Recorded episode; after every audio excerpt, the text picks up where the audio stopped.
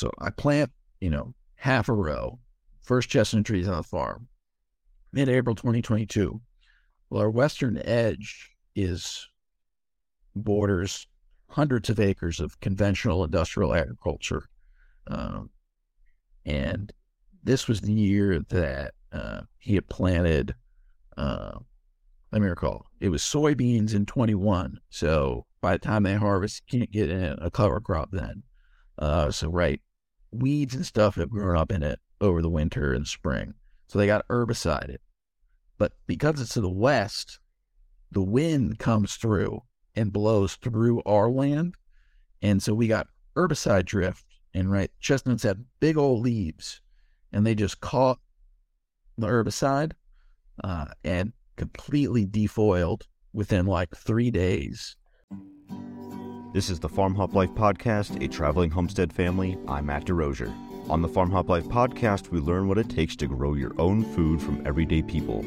Could be a college student, grows tomatoes and salad greens on their apartment patio, a former VP of marketing for Del Taco now raising cattle in Montana, or someone who hasn't had a homestead in over 10 years. This show is aimed at teaching you what it takes to make homesteading work for you, that we all make mistakes, we all have bad days, but we can reach out and help one another thrive, and giving you the confidence needed to go feed yourself. You guys moved there a year and a half, two years ago or so?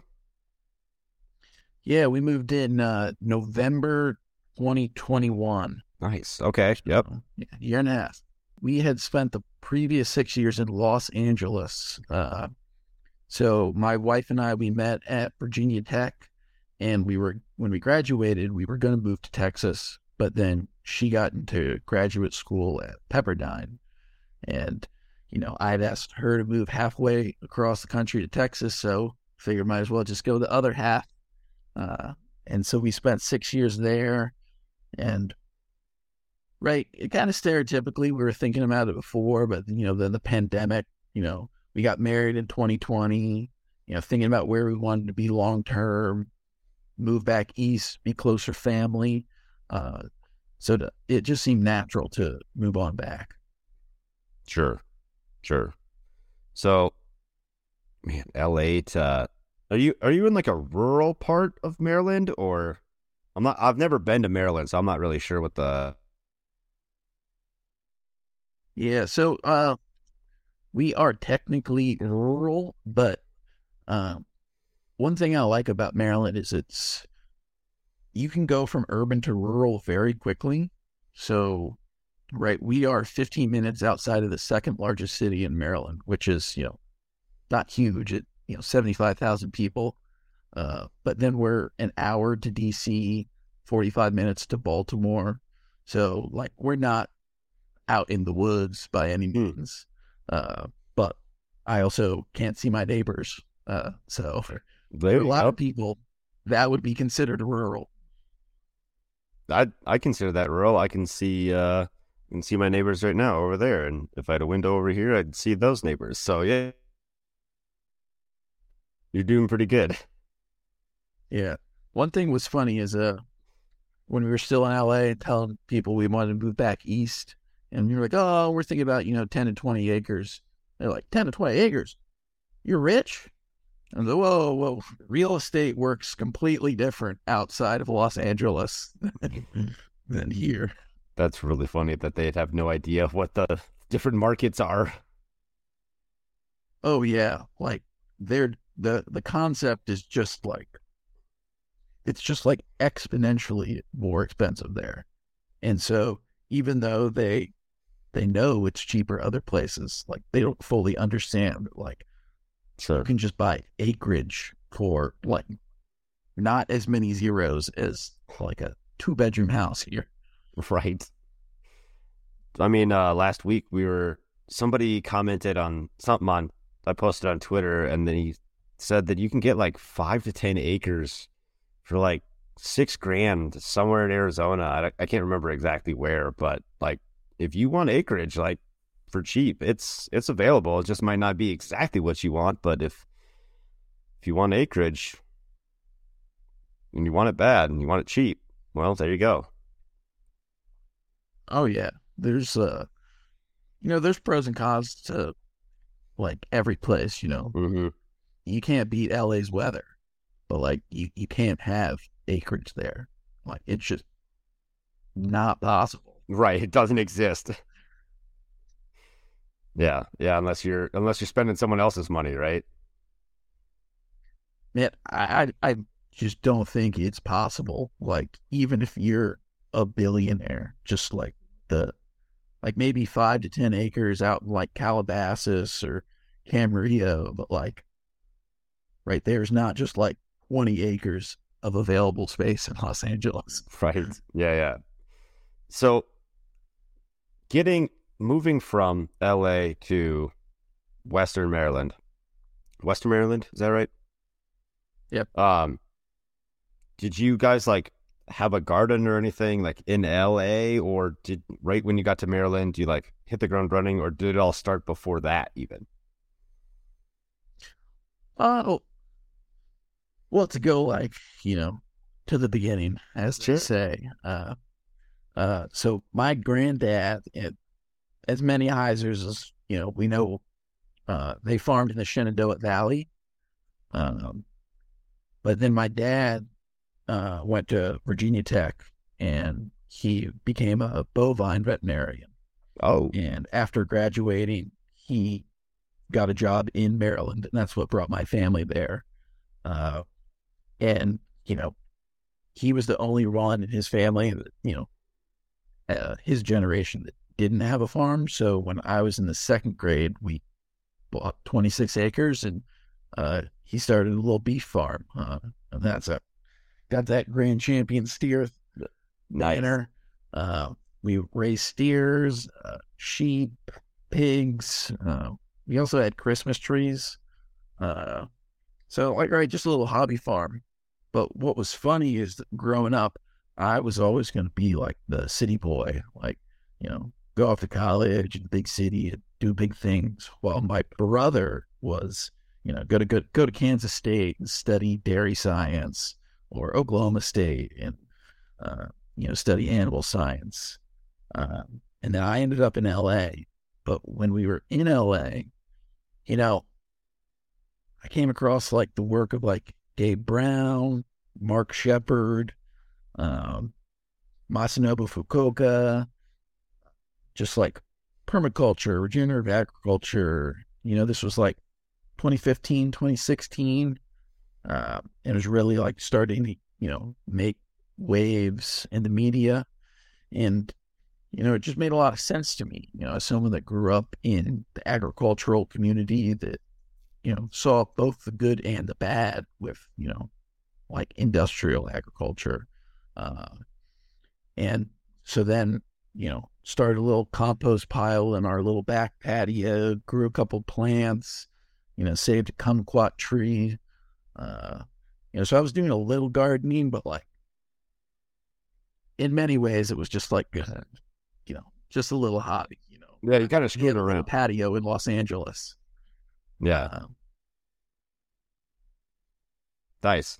Um, when you were saying that uh, you were going to be uh, go off to the city, and your brother was going to go to Kansas State, was that was that something like your choice, or was that going to be like that was chosen for you? oh no, completely my choice. You know, my my parents couldn't control me if they wanted to. Uh, I was always the the firstborn, independent. Uh, you know, thought thought did what he wanted. Sure. Uh, and it wasn't like right. I enjoyed, you know, doing the steers and stuff, but it's like my brother was the one that was into the breeding the heifers, and uh, you know, he he did all the sheep, all the pigs. Uh, you know, I was just kind of doing it just because like a, it was good for us, job, you know, taught us responsibility. Got to go around to cool fairs and stuff, uh, but it wasn't like something that I would spend my time doing outside of you know raising the steers, while my brother was like all into it. Uh, and then now I'm the one with the farm, and he works in wealth management. what? What a twist. That's pretty good. Oh man. So so you said you got into Mark Shepard and Gabe Brown and um, a few others. What, what, why, what, like, what motivates you to do what you do, and what got you interested in in those uh, people in the first place?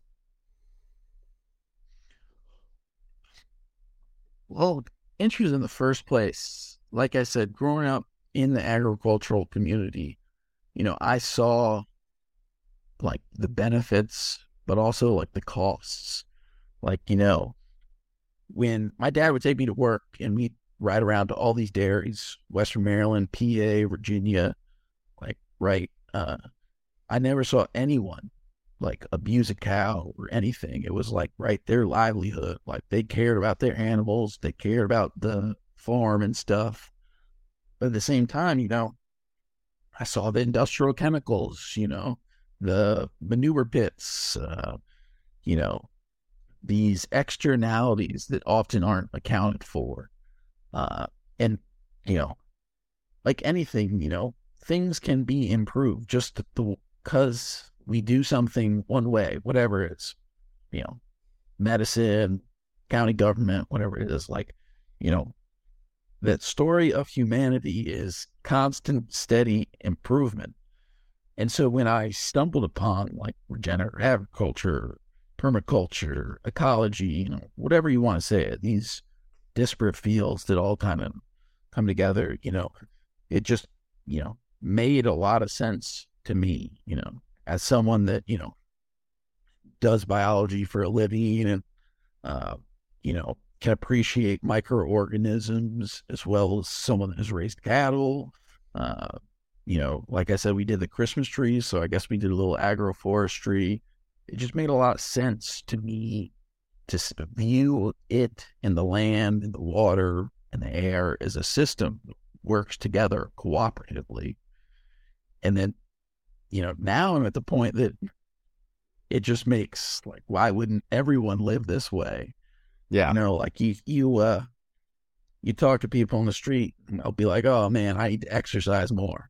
Okay, well then go homestead. Oh, I want to spend more time with my kids. Oh, okay, go homestead. Oh man, I need to get outside more. Oh, go homestead. Oh man, I want my kids to like know math and science, but also like learn practical st- skills. Okay, we'll go homestead. Right. Right. It's just like I, I don't understand. You know, of, of course I understand. Like, right.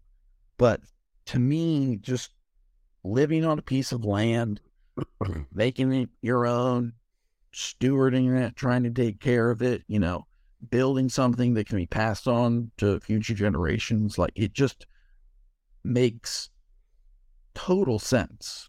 Like that, this is what I want to spend my time doing. And I can't imagine not doing. Right. Yeah. I, uh, I definitely feel you there. Just, just planting.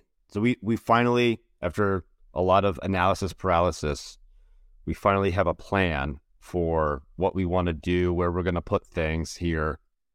We've been here, this would be our third year, start of our third year. And and so like we just planted trees, the first half anyways, um, this weekend.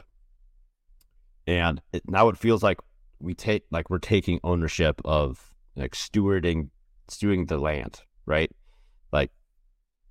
If we're successful in doing this, uh, these trees should be here a long time, like after I'm gone.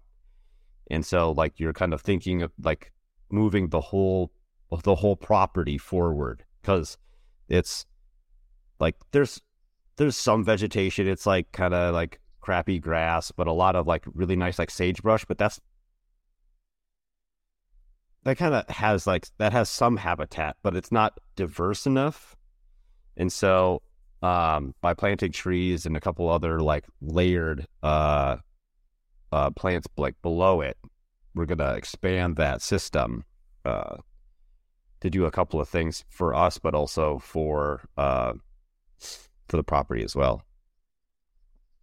Yeah, I think you posted a an interesting looking kids book that now I have to get this morning uh, about like you know I haven't read the book obviously, but from what sure. you posted, it looked like uh, you know, showed all the life that a tree supports.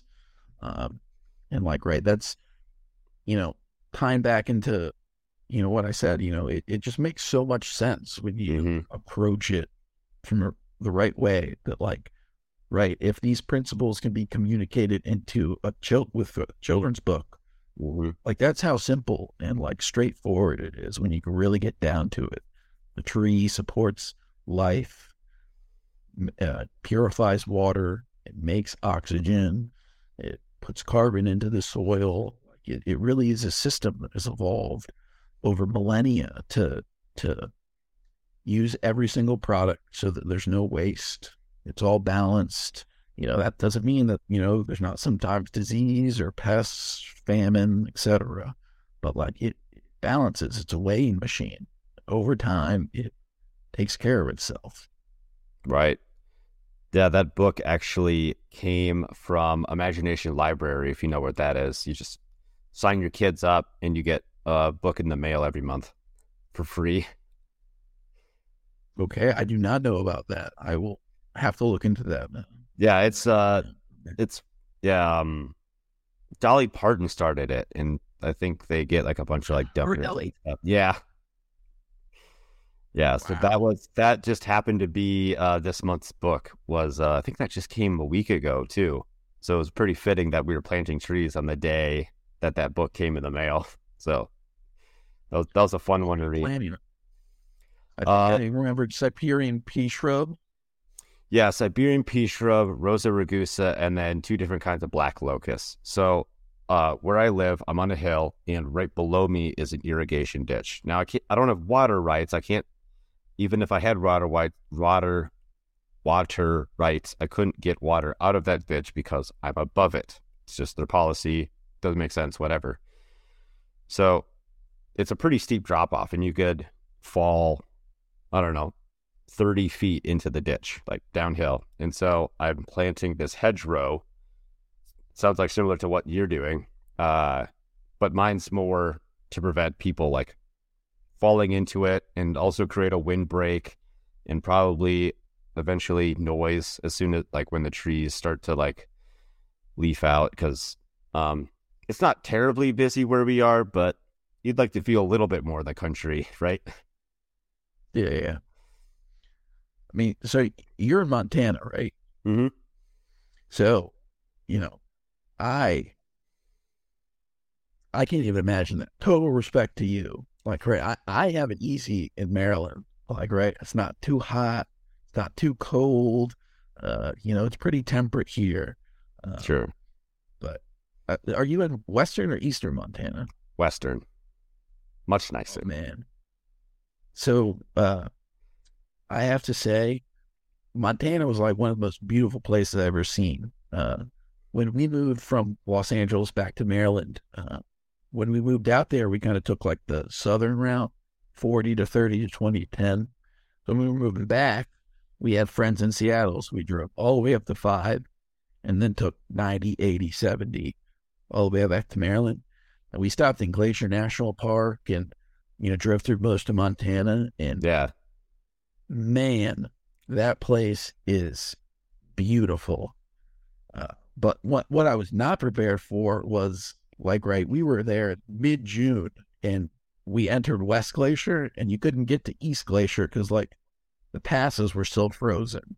Yep. And like intellectually, I understand Montana is North United States Yeah. and that the Rockies are tall, but it's like it's mid June and it's just I can't imagine working that climate. Thankfully, I'm not that high up in elevation. I'm only like 3,500 feet or so right here. But, Only Uh, thirty five hundred. well, I- I'm coming from Minnesota, so it's like a thousand there. And, uh, but yeah, if you want to give yourself a little bit of an anxiety attack, look up on YouTube. Uh, so that road through Glacier going to the Sun Road, um, that's what it's called. It's really long. The Sun Road snowplow. And so you watch those guys, how they plow the snow up that pass that goes through the, that goes through Glacier. Those guys are nuts. Like they're like in like bulldozers trying to move snow around like at like a 45 degree angle and it's dude my hands like get sweaty just thinking about it yeah like it it it, takes a very special type of person to you know do something like that. Just Yeah. everyone i met in glacier seemed you know to be a character. And i mean that in like a very nice way. They were Yeah. all extraordinary people. I'm just like man this is impressive what you're doing out here. Yeah. Some people are just wired a different way. That's for sure. But man, even at 3,500 feet, your frost date must be like end of May, June. uh if i give myself a little buffer for like freak weather events it's like june 7th To see, like, right, you're talking about. I can't imagine that. So, like, you, you really have to be on top of your planting, right? kinda yeah i mean i should be better i'm getting better Well, don't worry, I have to be better too. I, I, you know, I've messed up so many, so much stuff. we're we're gonna get there that's for sure uh so in your in your year and a half uh what kind of stuff have you started building and like what's worked well Uh, so you know, one of the things we're trying to do is just maximize diversity uh, with a focus on native species. So we have planted chestnuts, pawpaws, American persimmons, uh, blackberries, uh, honeyberries, raspberries, elderberries. Uh, you know, a gambit of flowers, uh, coneflower, black-eyed Susan. Uh, we played planted hazelnuts, tulip poplars. Uh, I got li- little mini black locust going. Uh, you know, we're really just trying to black walnuts, uh, you know, as much as possible. Uh, and what has worked so far, uh, the chestnuts are growing fantastic. The pawpaws are growing fantastic. I will say I support them a little more because they will probably be the quote unquote cash crops of the farm.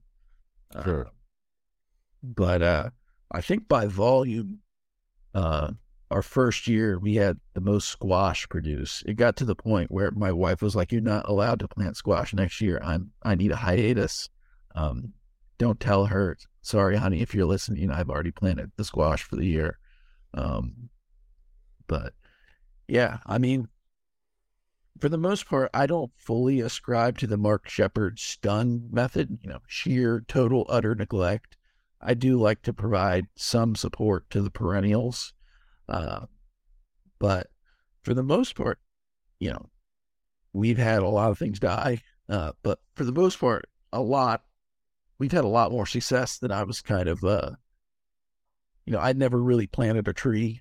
You know, I'd raised the sears and stuff, but like plants were kind of new. right Uh, and so I am happy with the amount of casualties that we've had. That the body counts lower than uh, than expected Yes. And then like right, all the uh all the chestnuts have made it, even through uh what I call the great chestnut incident of twenty twenty two. oh no So right, I had gotten our first chestnuts, and right, like I said, this is gonna be one of the important trees. Uh, like we talked about, they're gonna live for centuries. Uh, first trees we planted on the farm, I planted them uh, mid-April 2022 along our western edge. Um, so I'm, you know, the long-term goal is to plant these rows of chestnuts in this field, and then run the cattle underneath with small electric fence paddocks uh, for rotational grazing. So, right, I want to get the trees in first so they can start growing so the cattle don't tear them up as easily. Um, so, I plant, you know, half a row, first chestnut trees on the farm, mid April 2022. Well, our western edge is borders hundreds of acres of conventional industrial agriculture. Um, and this was the year that uh, he had planted uh, let me recall. It was soybeans in 21. So by the time they harvest, you can't get in a cover crop then. Uh, so right, weeds and stuff have grown up in it over the winter and spring. So they got herbicided. But because it's to the west, the wind comes through and blows through our land. And so we got herbicide drift. And right, chestnuts have big old leaves and they just caught the herbicide uh, and completely defoiled within like three days. Um, and the guy was nice about it. He was like, I'll, I'll you know, reimburse you and stuff. Uh, and I was like, well, I don't even know if they're dead. You know, they're defoiled, but they're not dead. And so I was, Hmm. I was on pins and needles for multiple weeks.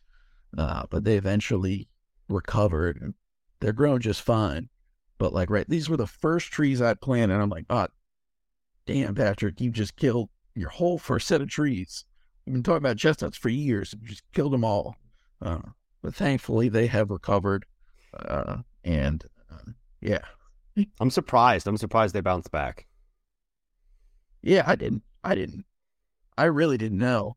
Uh, uh, cause like, right, they, when I say they completely defoiled, uh, so right, I'm not sure what he used. It was probably some desiccant because these things dried out to a crisp and like fully brown leaves within the week. And right, this is first week in May at this point, and they look pathetic. And but I just left them, kept to my watering schedule, and they bounced back. And they're uh, been up there. They're budding and growing out leaves this year, so they're fine. Whew. Good. Maybe you'll need to plant something in front of those to catch the uh to catch the drift next time. so you're So Your chestnuts will did. So what I did, uh, so they were they grew back with the leaves, but I didn't protect them or anything. And the deer around here really like chestnuts, Hmm. uh, so we got some damage on the bark. Uh, and so this year I went and did uh, three T stakes around them in a triangle, and then wire meshed them. But then I took a piece of plastic, uh, you know, like that construction plastic, and just did that around the wire mesh, and essentially made like a just a very big, fat, uh, like tree tube yeah. right? Uh, but in this case, like it, it's so big that the tree's not touching it or anything. It's just sitting there, kind of in the middle. Mhm. Uh, and so I'm hoping that the mesh will keep the deer out and the plastic will keep any potential herbicides out. Oh, okay. For now, it's working, uh, but we'll see. And if not, we will adjust. Nice. That's a good plan. That's a good plan. Um, you had mentioned a cash crop. Now, is that to sell or to eat?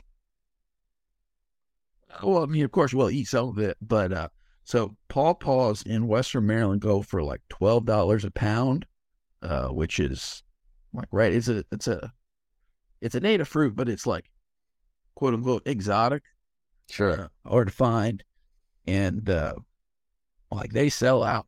Like uh, so, one of the biggest pawpaw farms in the world. It's a thousand trees. Like it's an orchard.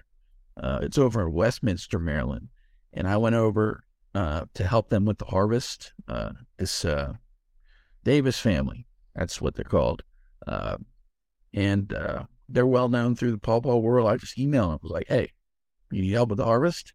Because every single pawpaw in the world ripens between the last week of August and the first week of October, and it comes quick. And they were like, "Yeah." And so I went over and helped them for a couple days. And right, they got a thousand trees, and they they push the trees. Like right there, this is what they do. This is a professional orchard. So I would estimate they probably get 40, 50 pounds of fruit per tree times a thousand trees. And they, they sell it all. Like they, they have to deny people. And, uh, like, right, they, they don't even sell it for as much as they could. Uh, but they, they feed a lot of the pawpaw festivals, uh, farmers markets out DuPont, Circle, and DC. Apparently, you can get pawpaw for twenty dollars a pound, and they sell out Smokes. every week. Uh, yeah, because it's like a little leash fruit. So if anyone doesn't know what the pawpaw is, it, it's North America's largest native fruit. Uh, the eastern United States is the only place it grows from the shoreboard to about, you know, eastern Kansas and then North Georgia up to Toronto. Tastes like a combination of a banana and a mango. Uh, That seems pretty got a real, yeah, real. It, it depends on the cultivar. So it, it's like uh, it's like apples. They have different cultivars. Uh, so something like a Shenandoah is a very big fruit, very soft and banana-y, while something like a Allegheny is smaller fruit and more mango and a little more firm. Um, so there there's some variance, but right, it's it's a very unique flavor, very unique fruit, uh, and yeah, so like they they sell completely. Hmm. Uh, so right, I'm not. I don't care about the economics of the farm. Right, my wife and I have day jobs. That's Sure. how we're funded. Uh, you know, this is like I said, it's just I can't imagine living any way. I do it just because I want it.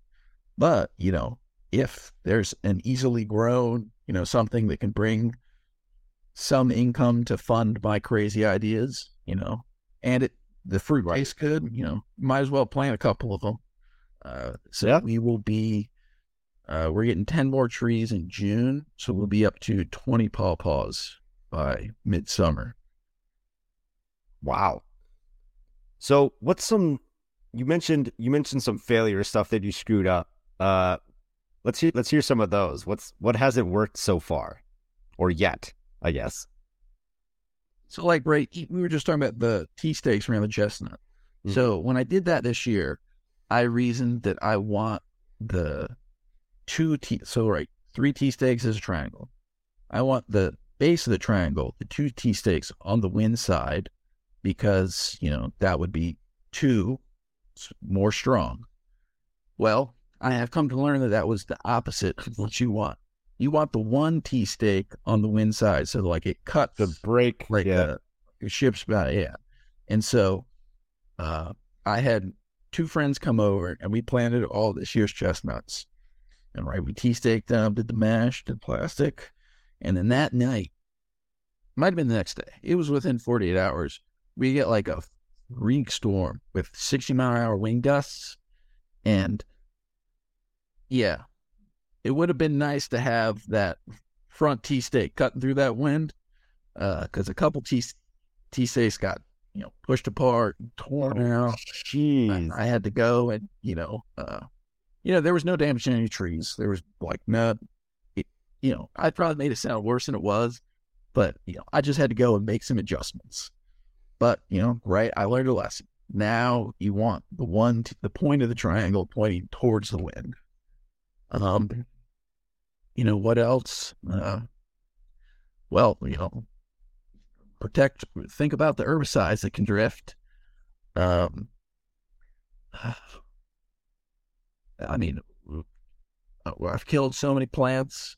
Uh, again, I, I, acceptable number of casualties, but like half my hazelnuts died the first year. Don't know why. We're still gonna plant more. Uh, even this year, I got got a little frisky and put some plants outside. You know, we were getting some warm weather, and then we get a late frost, and they all died. Damn. Um, a, lo- a lot of times it's biting off more than I can chew. You know, I I laid some mats down uh, or tarps uh, in like December, January to make a new garden bed, and uh, uh, David Yonder on Twitter or Yonder Day, I forget. He was like, "That's probably going to attract the voles," and I was like, "Well, we'll see." Attracted a ton of voles. They like burrow What are they? in my plum tree's roots. What what what did it attract? Voles, like little field mice. Oh. But they're not. They're not. Uh, they're not Mus musculus like lab mice or like house mice. Uh, I forget the the scientific name of voles. Uh, but yeah, they're field mice. They they Okay. look just like mice, but they don't have as much of a tail. Uh, I guess they're a little thicker. Uh, but yeah, they just burrowed all under those uh, mats, like tear out the soil, pooping everywhere. Got up in the plum trees' roots, got up in the peach trees' roots. So then I had to go and buy uh, like this. Uh, it's called Vole Scram. It's like uh, just uh, like lemon oil, castor oil, thyme oil, rosemary oil, like all the pungent stuff, because they have very sensitive nose. Well, I right then then I got to spread this stuff around the entire area. You got to do it. They say you know weekly for a little bit, and then Sure. monthly, make them get in and out. But it's just like every day is an adventure. Uh, I think I wasted a whole bunch of pasture seed this year. Uh, so uh, previous when we bought this house, uh, the previous owner was like this little old lady, you know, but right, it was getting on time where, you know, she couldn't take care of the place anymore. Um, but for the previous, you know, probably decade or so, she'd been renting out one of our fields to the neighbor. And, you know, he asked me what I was planning to do with it that first year. And I just told him, like, right, this was February 22, and Russia Ukraine had just happened. And they were talking about wheat shortages and all that. Yeah. And I already had enough to do with the rest of my acreage. So I was like, you don't have to rent it. Just, you know, do whatever you got to do in it. You know, take the acreage, use it. Uh, but this year I took it back. And so, right, he had, uh, it was corn last year. So he had tilled it. Uh, and he, it was just dirt. And then, so I want to plant, you know, I want to do the cattle. So I got this pasture seed mix from some company. And so I'm out there hand seeding it. Uh, we, we have a little like roller seeder, but it was, it got clogged or something.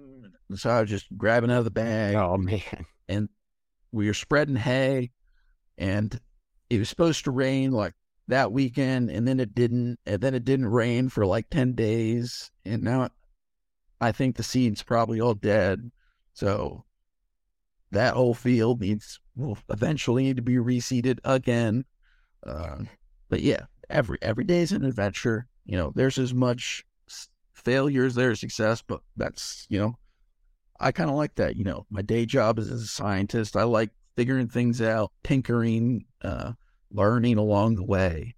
Uh, right? You know, life Yeah. is not perfect. Everything's not going to go your way. Uh, but you just gotta keep on keeping on, as I say. Yeah, that's a that's a good way to look at it. So uh, the time is the time has been short, but what would you say the biggest challenge in homesteading is that you face so far? S- same challenge as anything, same constraints as anything. Time, money, labor. Uh, there's always something to do. Uh, just the the list keeps on getting longer. Uh, one quote: uh, Albert Camus in his diary at one point uh, said wrote something like, uh, "People say I do a great deal. I feel like I do nothing at all. I feel like I'm on this perpetual treadmill where I always got something to do. Uh, and of course, we just added a daughter to the mix. Uh, I said I work full time. Uh, we got a dog. Like it's it's juggling of so many things, but Mhm. you know, it's a good juggle. Like like I said, I it's chaos, but it's fun, it's rewarding. I can't imagine doing anything else. Yeah, as part of um trying to figure out all the pieces, right? Because it's like a it's like a system. Well, your your family and your and your daughter, like that's part of your system, right? So now you have to figure out when you have to go outside to do something, how do you fit her into the mix? And so like so like we were saying, like I took yesterday off um off of work, but I still had uh holes to dig for the trees that I ordered from Coldstream Farm. They get here tomorrow, and I'm like, I've got ten holes to dig. What a like, how am I gonna get this done? I ended up taking like the day off, but I still felt kind of crummy. But like, my wife was running some errands, and so I'm like trying to juggle the two kids. Like, okay, what am I gonna have my son do while I'm doing this? Like, what am I like? Is like does does my daughter need a diaper change? When did like what time is it? What is she, when does she need to eat? So I'm like juggling all these little parts and pieces while still trying to dig holes. And um, thankfully, it wasn't too uh, mentally like consuming, so I could still like keep an ear out, keep an eye out, and uh, still make sure that they're not uh, they're not getting into something that they shouldn't get into while uh, while I'm just throwing a shovel in the in, in the ground. So, oh yeah, like right, you you got to develop that uh, dad sense of just like where they are, what are they doing. Uh, you know, I take a I take our coon hound out of the farm with us, and he's usually a pretty good boy, but he does have a penchant for trouble. Uh, and you know, get just got to develop that sixth sense of you know, what is Blue doing, uh, and then soon it will be complicated with Valentine.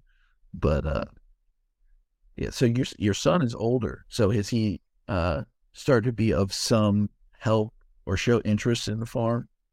Yeah, uh, last year when we were, man, this is so awesome. This is such an awesome dad moment. Uh, we're we're moving plants from inside to outside. We're transplanting them, and so I was constantly going in and out, in and out, and without even ask, I I get to the back door, and there he is waiting for me with a plant in his hand, and I was like, "Yeah, that's awesome." I was so excited. He just whatever dad's doing, uh, whatever mom's doing, he just wants to be a part of it. And so if you're just if you're just working, like yeah, their their attention spans are kind of short and they get kind of bored or they don't find it that interesting. Like that's fine, but they'll do it for a second. Like I was, um, we were we were throwing a mix of native soil and some some good compost from last year in the holes to plant the trees. And so he would take this little garden trowel and put it in the wheelbarrow where all the mix was and then dump it in the hole. Do and just he did that a couple times and he just ran off to go do something else. And like that's fine. So I mean he played along for a little bit and wanted to go, I don't know, whatever he was doing, throw rocks at something. So Oh yeah. You know, I uh one of the many reasons that like you know I kind of wanted to get back to the farm is because as like you know, growing up on a farm, like I can't imagine like not being able to like run around and like just get into trouble, like Mhm. not like nothing severe, but just doing kid stuff. You know, like uh, my brother and I built like a multi-story like hunting stand, like just up in some trees in the back. Uh, you know, we used to jump off uh, grandma and granddad's milk bar. Like they had this little like uh, calving area that was like Mhm. probably eight foot off the ground. Like right, we're just you know going out there, jumping off that, like digging holes and like building a rock wall and like doing trench warfare with our cousin. Just you know, just and right when we- pissed our parents off, they were just like, "Go outside, run, just don't come back till dinner." And like, right, you just get into so many shenanigans. Uh, so like, I can't wait to see what Valentine, how many headaches she causes me having to find her on the farm. But like, I know it's just gonna be the best for her. Yeah. They uh when they're outside with you, doesn't matter what you're doing. It it could be work. You could just be like dinking around, uh picking up sticks. There there's always like something to learn. Um like we we found uh I I was moving a pile of brush and and there was I'm like there's probably going to be mice under here. Can you watch real close and see if like let me know if there's a mouse so so i start moving the pile and he goes there's a mouse. And i'm like i didn't see it but you know point to where you saw it. And so he like points and i'm like okay yeah that makes sense. That looks like uh, kind of like a mouse hole. And so i keep moving it and it runs out and runs away and i go i bet there's i bet there's baby mice in here. And so we carefully like move it and there's like a bunch of little like baby mice and and so he goes, "What are like you know?" He's watching them, and I'm like, "Daddy's gonna have to go like move these." Unless I said I have to go take care of them, and, and I like uh, he wasn't watching. I made sure he wasn't watching, but I uh, I smashed them and I gave them and I threw them to the chickens.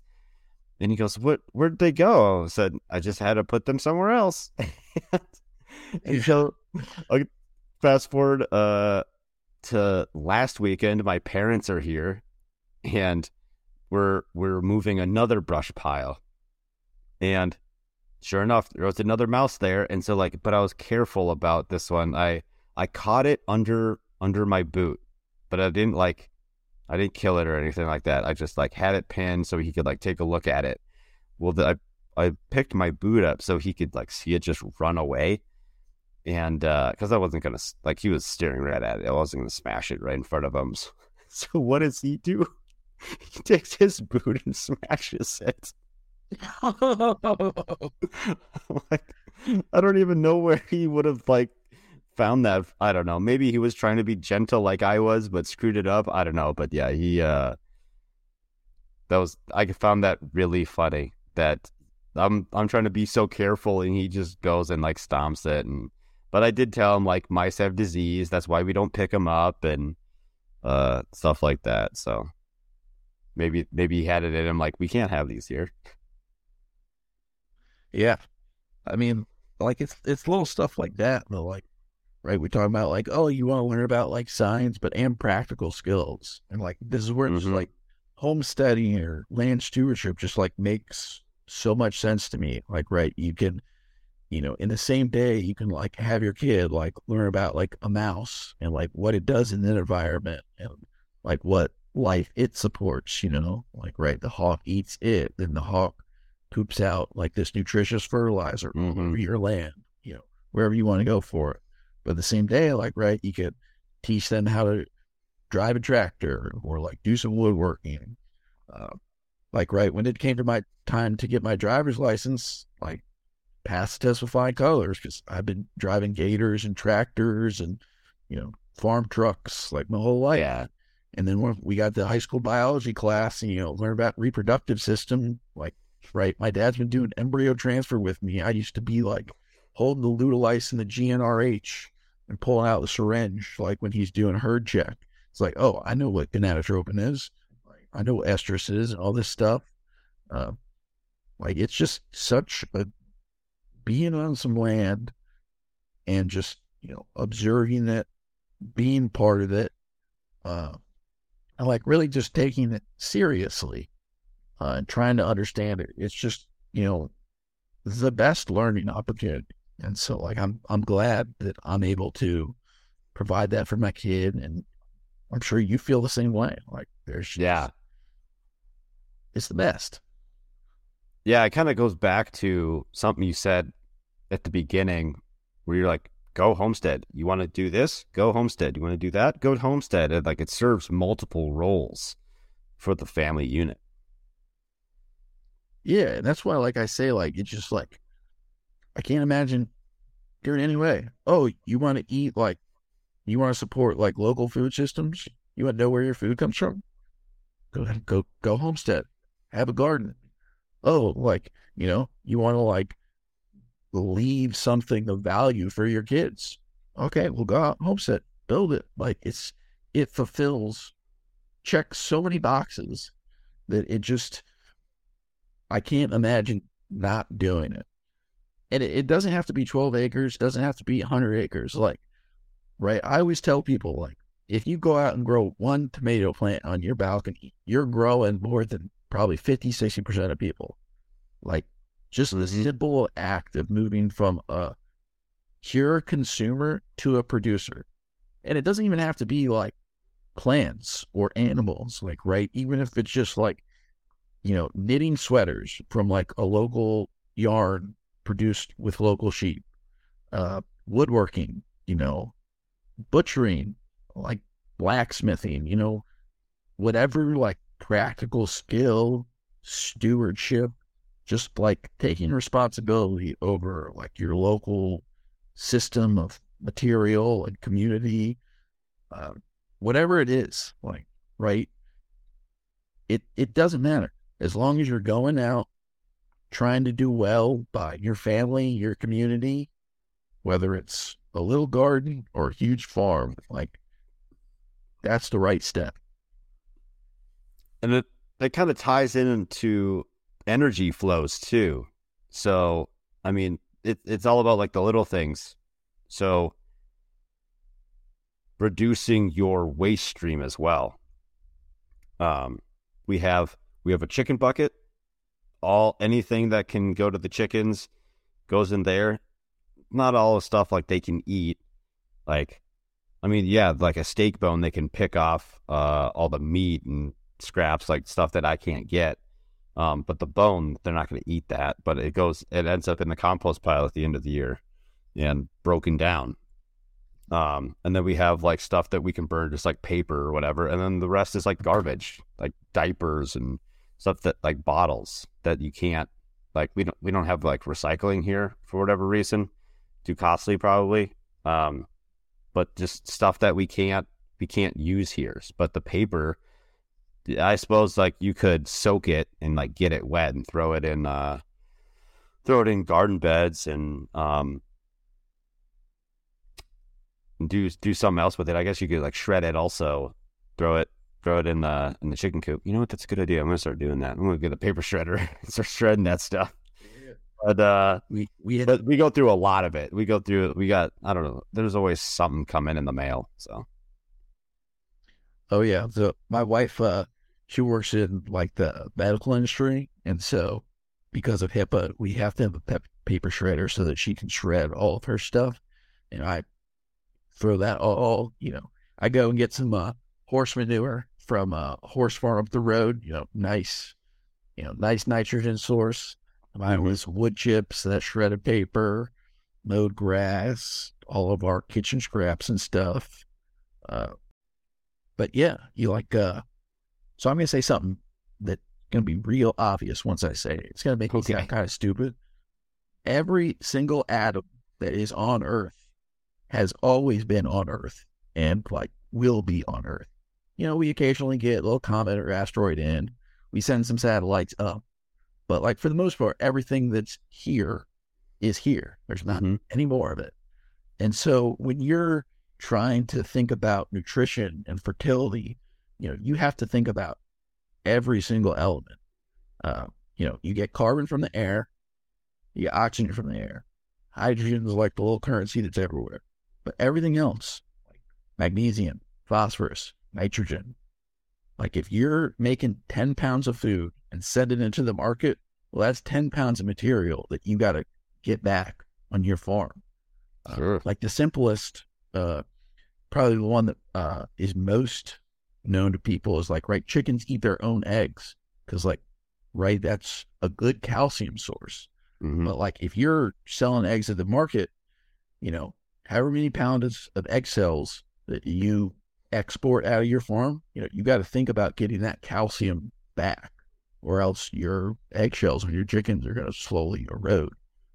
So it's you really have to pay attention to the the flows of yeah, that's a every good element. point. like where where am I getting phosphorus? Where am I getting nitrogen, calcium, magnesium?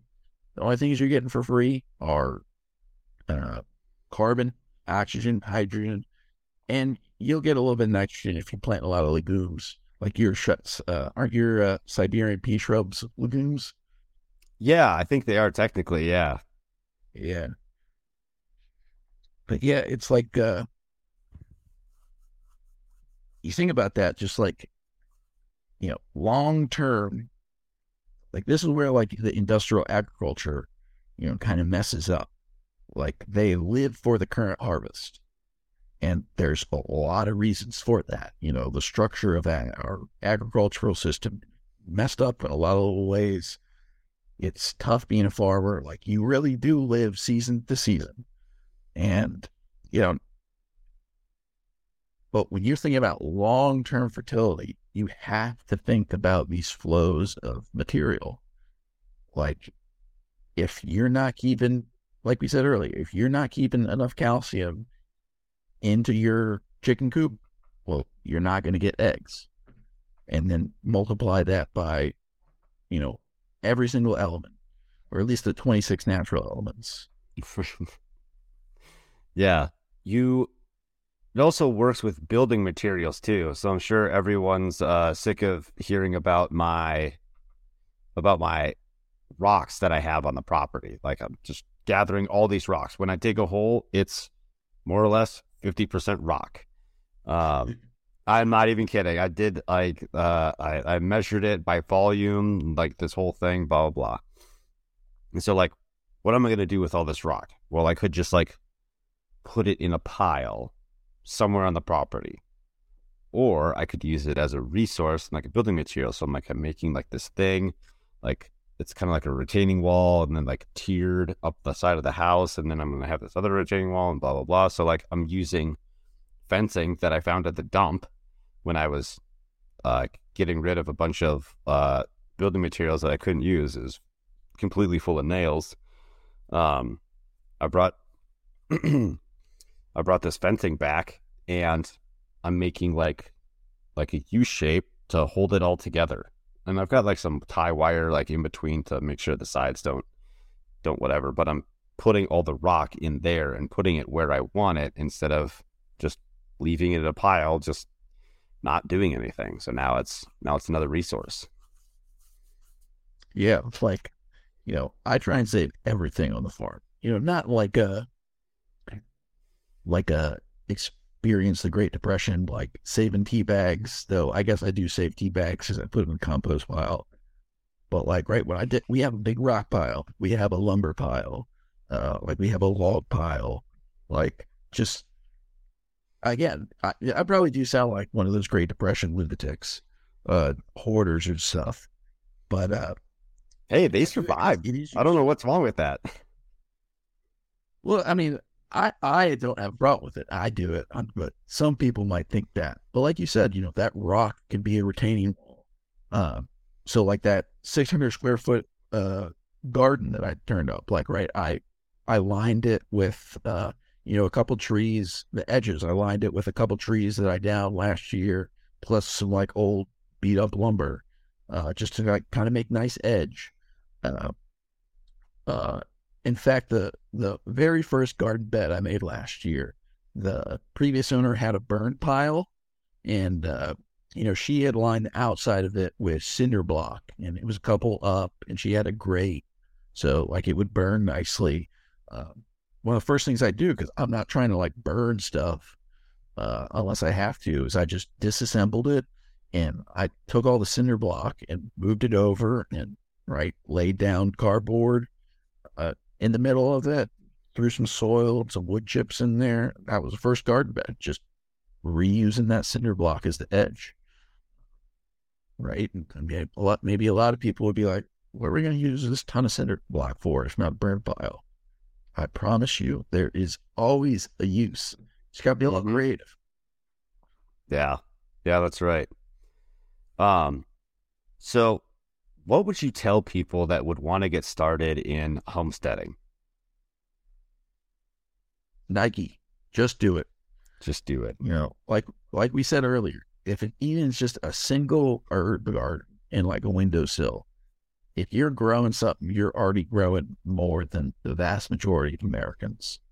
Like, right? And just go from there. Like, Rome wasn't built in a day, as they say. You just got to slowly add to it, learn by experience, read, watch YouTube, listen to podcasts. You know, I firmly believe that, you know, most people can do just about anything. Like, right, maybe you won't be a U.S. senator or like an astronaut or something, but if you want to go out and like have an acre garden, I believe you can do that. I believe, you know, you can have influence in your community. You can, you know, teach your kids a brand new subject. Um, like, so, you know, I work as a scientist, uh, like a biomedical engineer for a big pharmaceutical company. I never took a biology class in college. Uh, I was a, a, chemistry philosophy major, uh, but like, right, I needed a job to like pay for my books and stuff and pad out my resume because that's what college kids do. And there was this immunology lab uh, and you know I applied for it, got the internship, uh, and like right, I went up to the the head of the lab, you know, this big scientist, and you know, I'm like, what, what should, how do I learn immunology? And you know, he he's like, immunobiology by Charles Janeway.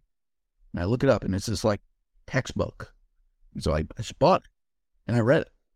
And like, right, it wasn't fun. Like I had to do it in front of my schoolwork, or, or along with my schoolwork, and like I was taking notes on it, studying it, and like, right, I just learned it. Any subject that you want, like it's going to take time. It's going to take effort. Like no one's saying it's easy. You want to learn about geology? Go to your local library. Watch some YouTube videos. You want to learn learn about veterinary care? Go to library. Talk to them. Watch some YouTube videos. I, if you're listening to this, you can learn anything you want. You know, maybe not like you know quantum mechanics or something, but just about anything. Like just go and do it. Again, might not be easy. It might take a long time, but like most of us are just learning along the way, anyways. Right. So join us. Yeah. Don't be afraid to fail. Yeah. Like, right. Like, like, right. I go into this immunology lab and like start asking questions. Like, of course, I'm an idiot. Like, I'm the little college student that's like trying to learn, but like, people are helpful. Like, if you're, if you show an honest interest Mhm. and you're just like a nice person, like people are so helpful. Like I I don't know. I guess maybe if I racked my brain, I probably could call innocent. But for the most part, if you're just like have integrity and like look people in the eye, give them a firm handshake, and like show an honest interest, like you can mm-hmm. accomplish so much in this life.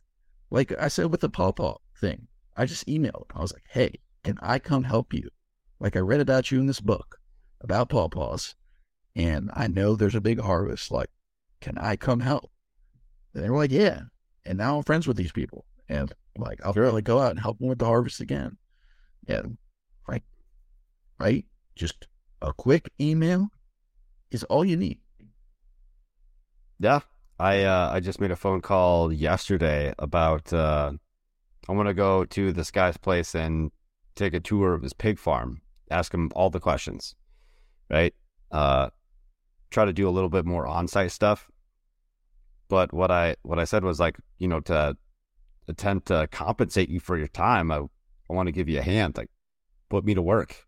Um, because I want to I want to learn, but I also want to get you a little bit you know, I want to help you out too, not just like suck up your time, your energy, right? Just time, energy, and money, right? That's what it was. Yeah, Yeah. I don't want to be a I don't want to be a drain on his on his uh time and his and his labor. I want to be able to at least make up for it, break even, if not being a little bit of the green. So yeah, and like again, as long as you're putting in the work, like looking people in the eye, be, being honest, having integrity, people will help you. People will respect you. People like right, we we only have civilization, yada yada yada, because we are social creatures. mhm. We are naturally helpful to one another. Like we all want each other's success. You know, there's some misanthropes and psychopaths out there, but 99% of people are uh, good, honest, hardworking people, as they say. And Yeah. if you take an interest in whatever it is, that community will help you. I, I believe that. Agreed. Was there was there anything that we didn't cover that uh, you wanted to mention, or did we pretty much cover everything? Uh, I mean, I don't think we covered everything. We could probably keep on talking for a long time. You probably good. I want to hear more about Montana. Because, you know, I'd never really been, uh, except for that one drive through. And, and it's just fascinating out there. Like, again, intellectually, we were there in June. I understood that the sun is in the sky for a very long time. But then I'm like, right, we got a little like uh, cabin type thing outside of West Mhm. Glacier. And I'm sitting on the little porch, and it's like eleven fifteen, and like the sun's still kind of in the sky, and I'm just like mind blown. Bone 15 at night. It was something like it was firmly in the double digits, and like Yeah. the sun had not fully set, and I was like, Right. this is this is wild. I can't remember. I, I forgot to look it up. You just reminded me. There was a scientific reason. So, like, it's known as Big Sky, right? Big Sky Country. There's a scientific reason why that the sky looks bigger here. It's something to do with like the the altitude or the which we're at or the latitude, longitude, something. But the I don't know. I can't remember. But uh, I heard like a little quick blurb about it, but forgot to look it up. But it's uh moving here from Minnesota is it's like it's like easy. Uh Minnesota's humid. So like the like a negative 20 degrees here, negative 20 degrees in Minnesota is like way different. The humid like the humidity when it's cold really hurts.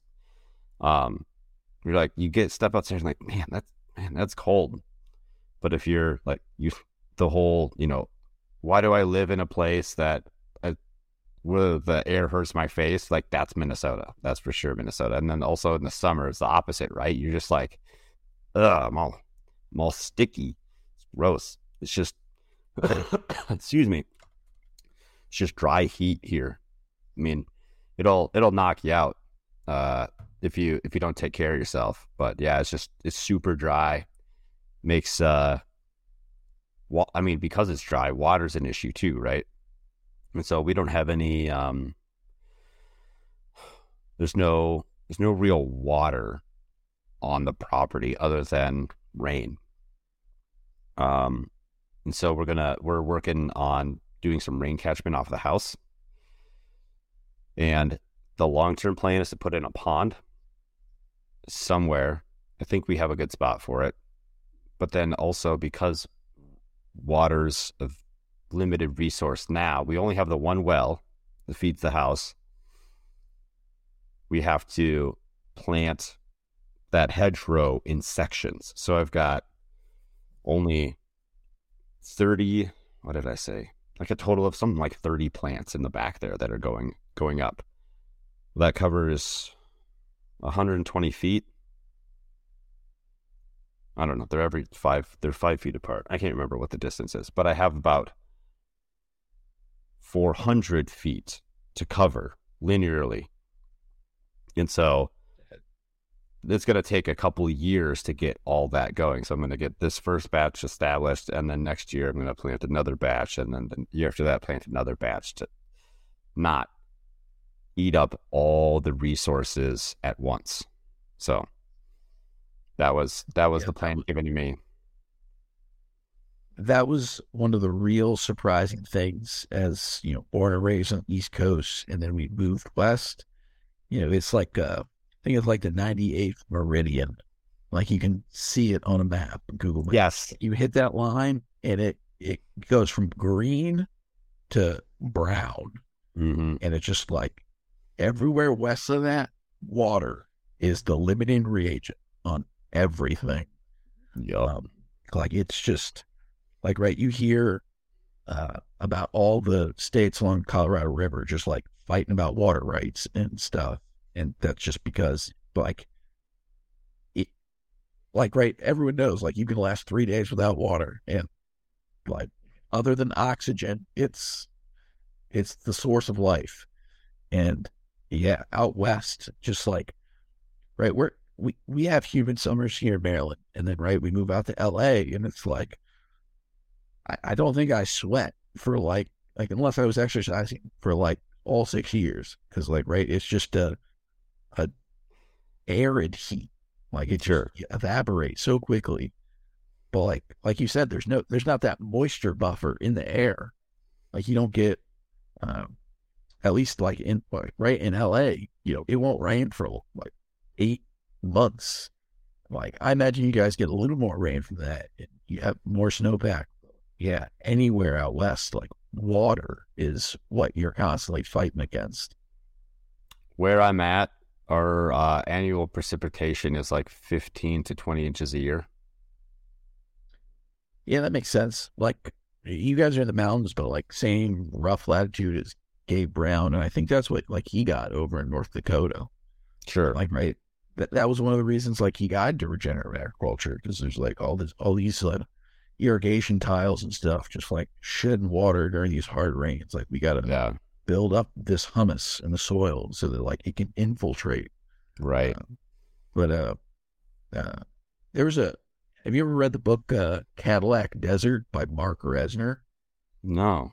The name sounds familiar. This, it's like this 550 thick book, small print, all about his. It's all about the history of water in the western half of the United States, Hmm. and that sounds like really lame, probably to 99% of people. But I promise you, it's like much more entertaining than you think it is.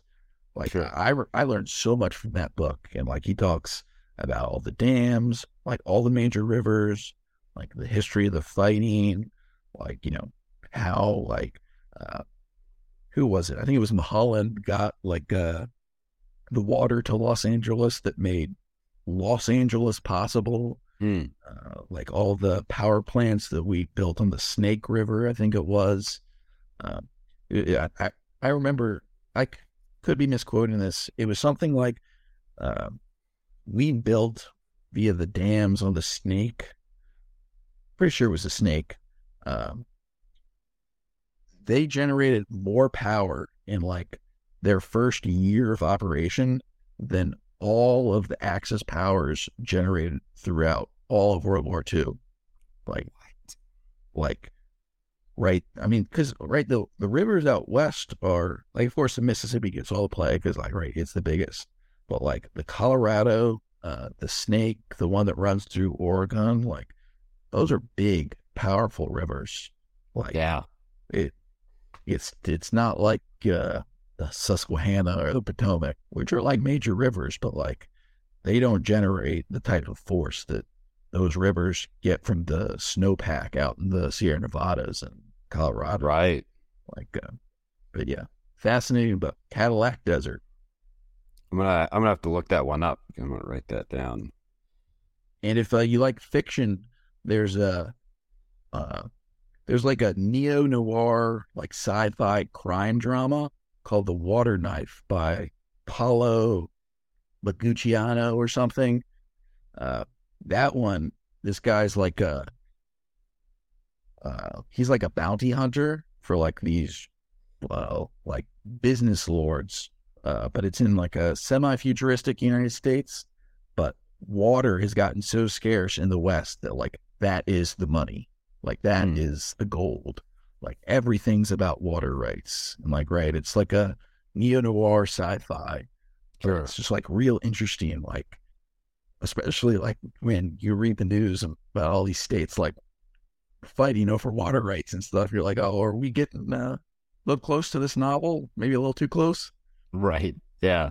I think the they say the first recorded murder in Montana was over water. Really? Mm-hmm. Wow.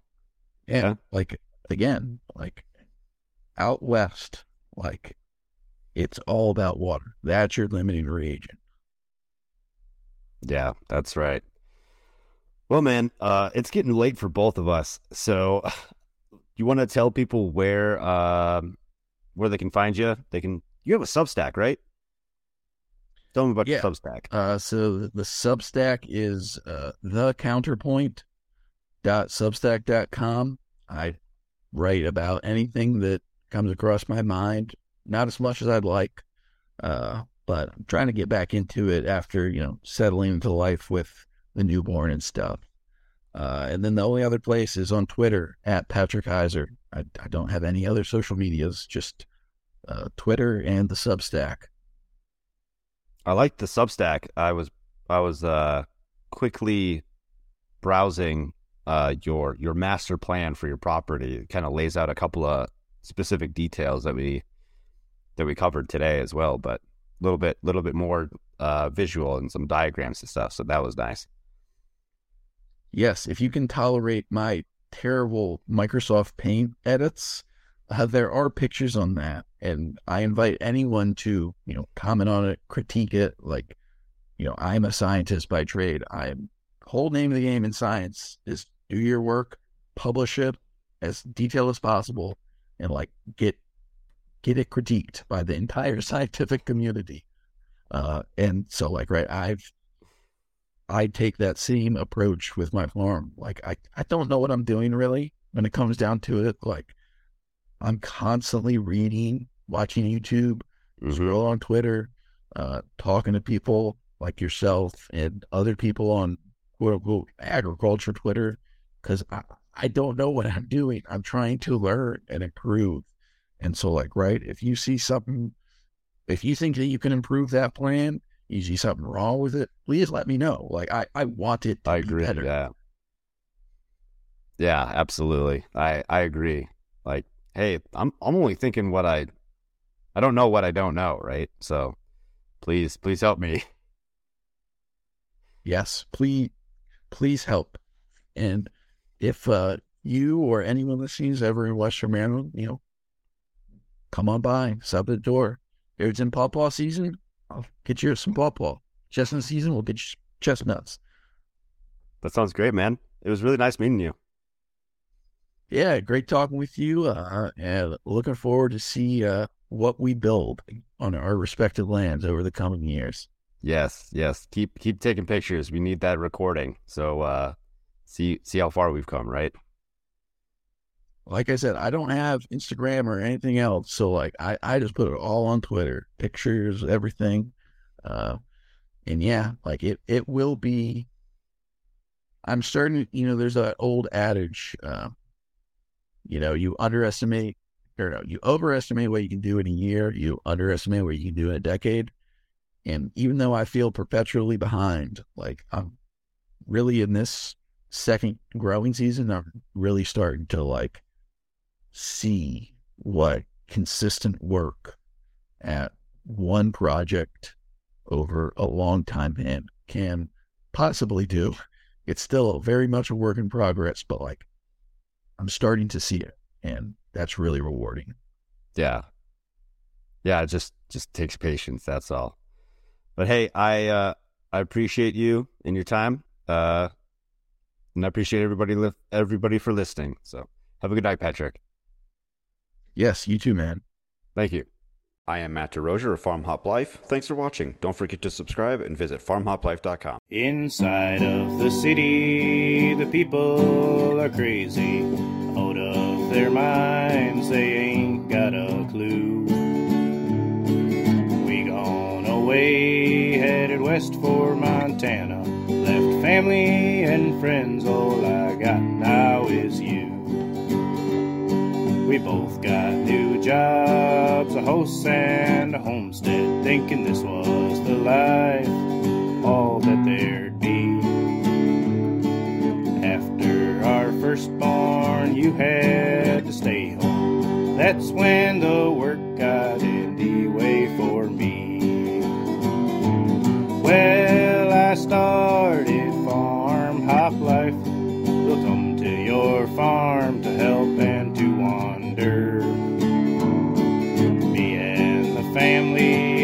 drunken in an RV. Send us a message and there